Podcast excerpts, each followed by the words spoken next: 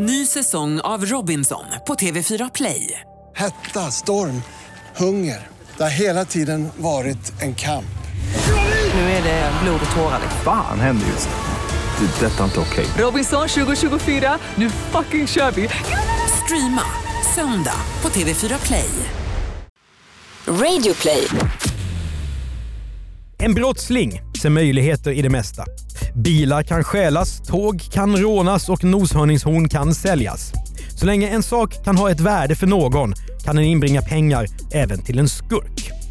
Och en sak som är värd mycket pengar, ibland mer pengar än vad vi lekmän kan förstå, det är konst. Dukar som signerats av en uppburen målare är värda miljonbelopp, vilket såklart ger brottslingar idén “Tänk om man kunde göra förfalskningar och sälja”. Men då gäller det att vara noggrann med detaljerna. Till exempel inte lämna spår på det förfalskade konstverket. Välkommen till Misslyckade brott. I studion sitter Radio Plays ljudkonstnärer Mattias Bergman och Andreas Utterström.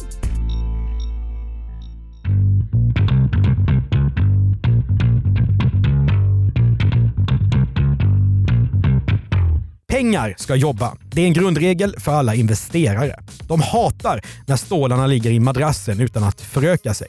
Bättre är att göra investeringar, till exempel på börsen. Men om man nu tycker att aktier och fonder är tråkigt och torrt, ja, då får man hitta någonting annat att köpa som man tror kan stiga i värde. Som konst. Inte nog med att man kan ha glädje av att titta på en son, Matisse eller Munk när den hänger på väggen. Konst har dessutom varit en fantastisk investering i långa perioder. De senaste 25 åren till exempel har priserna bara stigit och marknaden lockar till sig rena spekulanter. Men riktigt så dyra som de är idag var inte mästarnas verk på 80-talet. Dock gick 70-talets industrikris över i 80-talets egoistiska yra, där lånepengarna flödade och svenskarna blev jappis. Då kom konsten upp på tapeten, bokstavligen. För de überrika vid den här tiden som Karl-Erik Björkegren, Fredrik Ros, Morgan Wallenberg och Thomas Fischer köpte gärna verk för rekordpriser. Både på auktioner hos Bukowskis, genom konsthandlare eller privata försäljningar. Konst blev hippt, lyxigt, flärdfullt. Och där det finns stora pengar, där finns det också brottslingar. Konst är inget främmande område för kriminella, även om de sällan är konstvetare eller ens fattar hur en upp och nedvänd pissoar kan anses vara konst. Som Marcel Duchamps fontän som står på Moderna Museet i Stockholm. Men att stjäla verk från museer blir bara svårare för varje år. Säkerheten biffas upp hela tiden. Hur ska du kunna sälja en nystulen världsberömd Picasso utan att kunna spåras? Och vem ska köpa den? Nej, verklighetens lyxbrottslingar de är inte som huvudpersonen i Sidney Sheldons 80-talsroman Tracys hem. $300 a bottle. Don't tell me. 250 but uh, rich people never pay retail Då är det kanske smartare att man helt enkelt försöker göra en egen Miro eller Chagall och prånglar ut den på konstmarknaden. Man förfalskar verken och konstnärens signatur helt enkelt. Om man är tillräckligt duktig på att måla alltså. Det är dags att introducera Anton.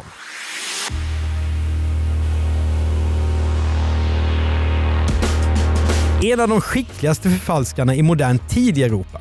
Så beskrivs han i boken Ruffel och båg i guldram, där konservatorsprofessorn Björn Hallström och polisen Ragnar Bergmark berättar om hur man löser spektakulära konstbrott. Anton är i sena 30-årsåldern, bor i Stockholm och vi vet inte mycket mer om honom än så. Och julen 1983, då gör inte polisen det heller när de ska möta hans verk för första gången. Men Anton kommer ändå sätta sin prägel både på det här avsnittet och den tre år långa utredning som till slut gjorde honom till en misslyckad brottsling. Under 70-talet lyckas polisen avslöja fler och fler konstskojare. Precis som på alla marknader så har förfalskarna koll på vad som kan inbringa mest pengar. Carl Larssons ljuva rosa toner, Bruno Liljefors rävar och Anderssons nakna damer är lätta att sälja i Sverige. Men konstförfalskarna har också egen smak och kategoriseras av polisen därefter. Vi har de så kallade världsmästarna som Rembrandt eller Rubens. Andra gillar särlingar som van Gogh, Munk eller Strindberg. En del sysslar med grafik och etsningar snarare än olja och under den begynnande yuppie-eran så blev modernisterna populära. Sådana som Picasso, Matisse, Dalí och Chagall. Och de här sistnämnda giganternas bildstil och tekniker, de passade Anton utmärkt.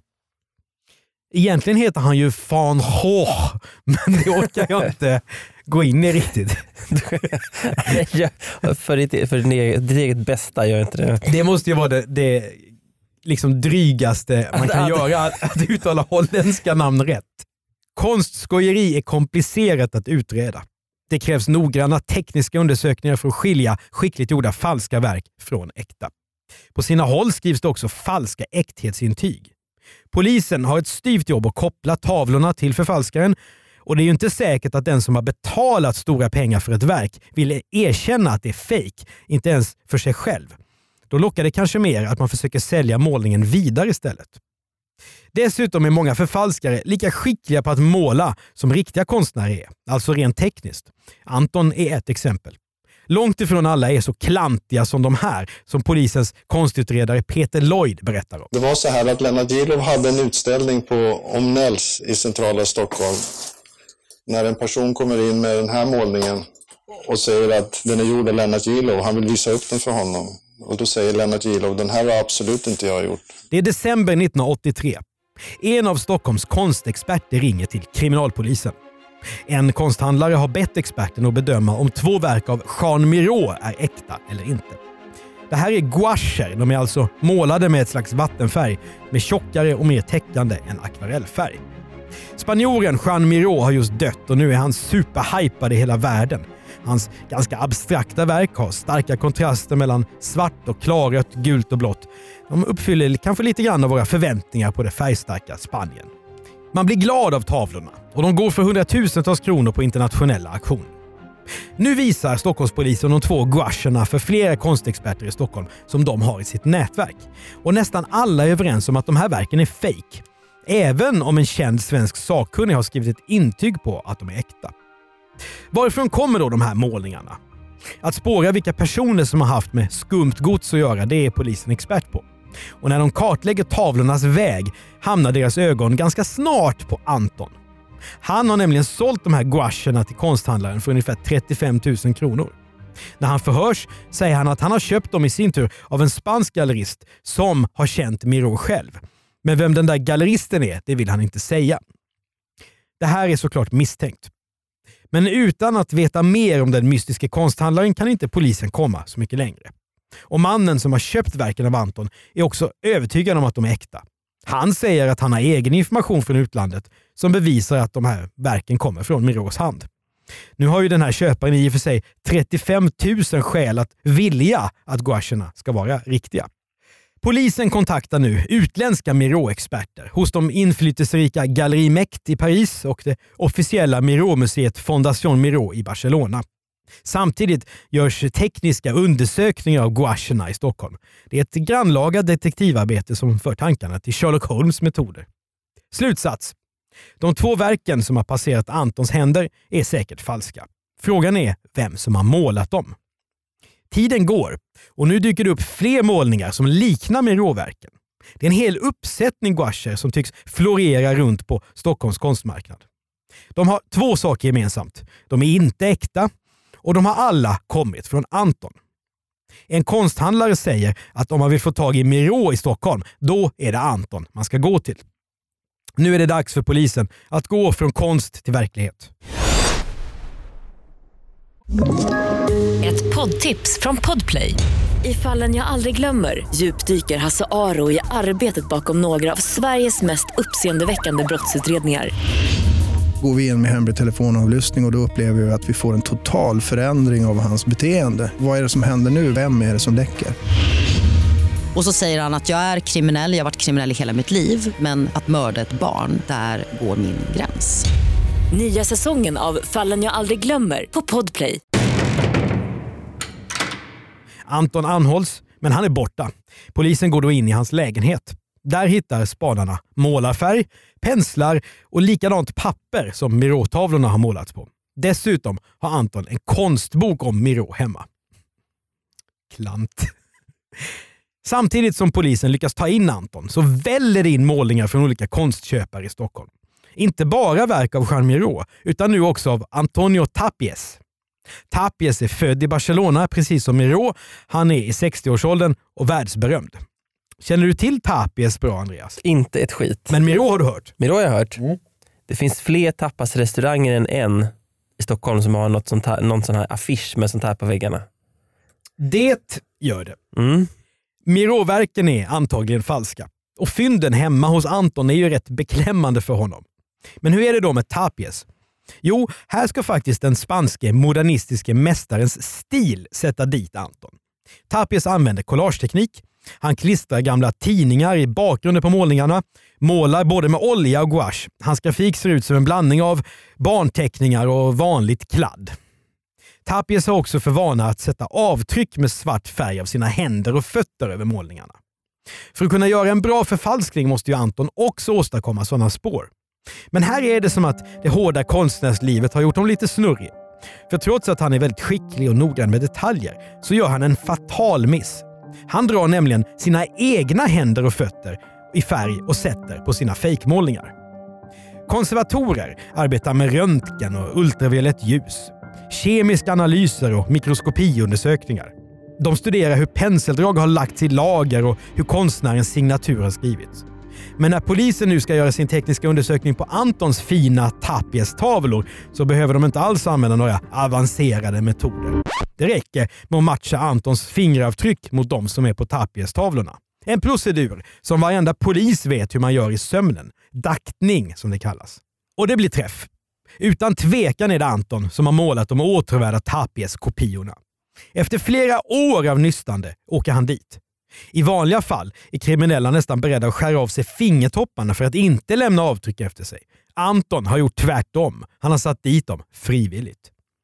Nu är det lika bra att erkänna. I sin lägenhet på bara 27 kvadratmeter har Anton målat tiotals falska Miro och Tapies och han har börjat redan 1978. Rättegången tycks bli en enkel historia. Domarna är i alla fall väldigt kortfattade, även om det är hela fyra konsthandlare och gallerister som står som målsägande och har betalat Anton pengar för falska målningar. Fyra experter från museer som Moderna Museet och Valdemarsudde samt auktionsfirman Bukowskis de ger också expertutlåtanden. Anton försvaras av Kerstin Sandels. Vad har vi på henne Andreas? Gift med den legendariska Henning Sjöström, en väldigt ivig advokat som var en slags av amerikanskt snitt. Ja. Monokel och åkte... Gul Rolls Royce. Gul Rolls Royce. Han var som en seriefigur nästan. Ja, och han åtog sig många spektakulära mål. Ja. Men det här ska ju inte handla om Henning utan om Kerstin Sandel som var hans hustru. Eh, Henning är borta men hon lever fortfarande. Och hon anses ha varit en minst lika skicklig jurist som han. Men inte riktigt lika excentrisk. Nej, långt därifrån. Hur som helst, totalt 34 gouacher som Anton har förfalskat är aktuella i rättegången. Minst 329 500 kronor har han cashat in, bedömer tingsrätten. Det är bra pengar för de här nedlagda timmarna och idag motsvarar det över 800 000 kronor. Och Antons satsning på att förfalska just internationella storheter det har fallit väl ut.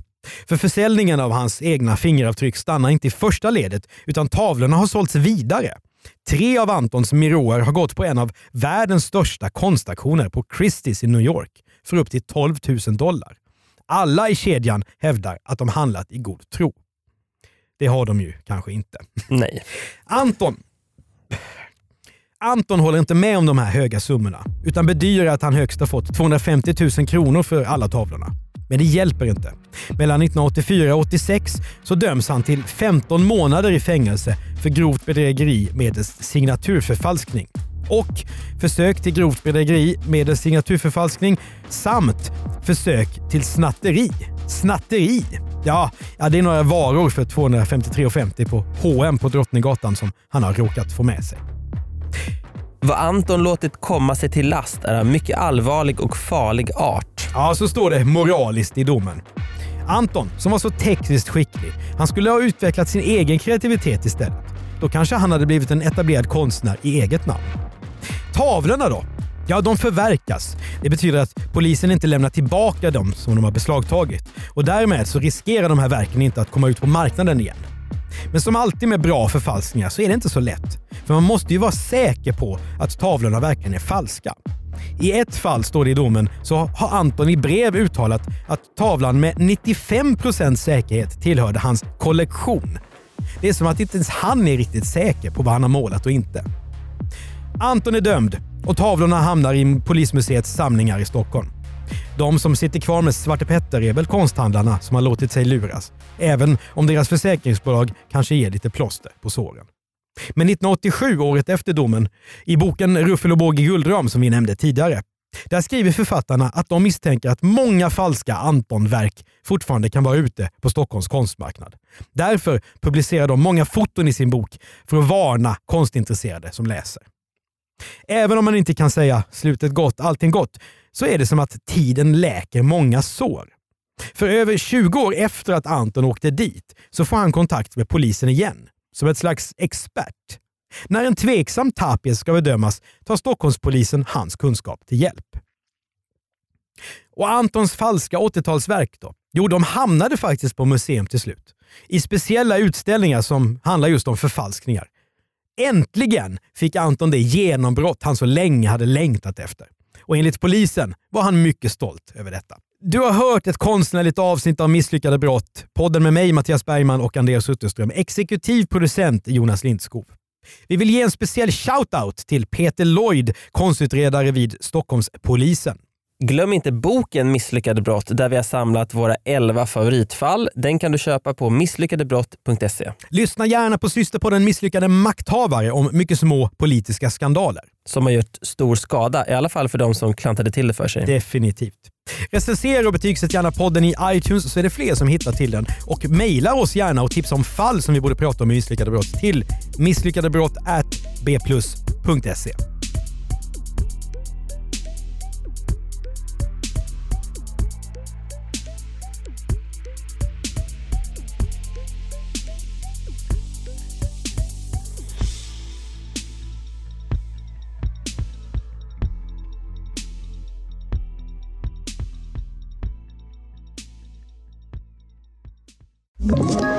Ett poddtips från Podplay. I fallen jag aldrig glömmer djupdyker Hasse Aro i arbetet bakom några av Sveriges mest uppseendeväckande brottsutredningar. Går vi in med hemlig telefonavlyssning och, och då upplever vi att vi får en total förändring av hans beteende. Vad är det som händer nu? Vem är det som läcker? Och så säger han att jag är kriminell, jag har varit kriminell i hela mitt liv men att mörda ett barn, där går min gräns. Nya säsongen av Fallen jag aldrig glömmer på Podplay.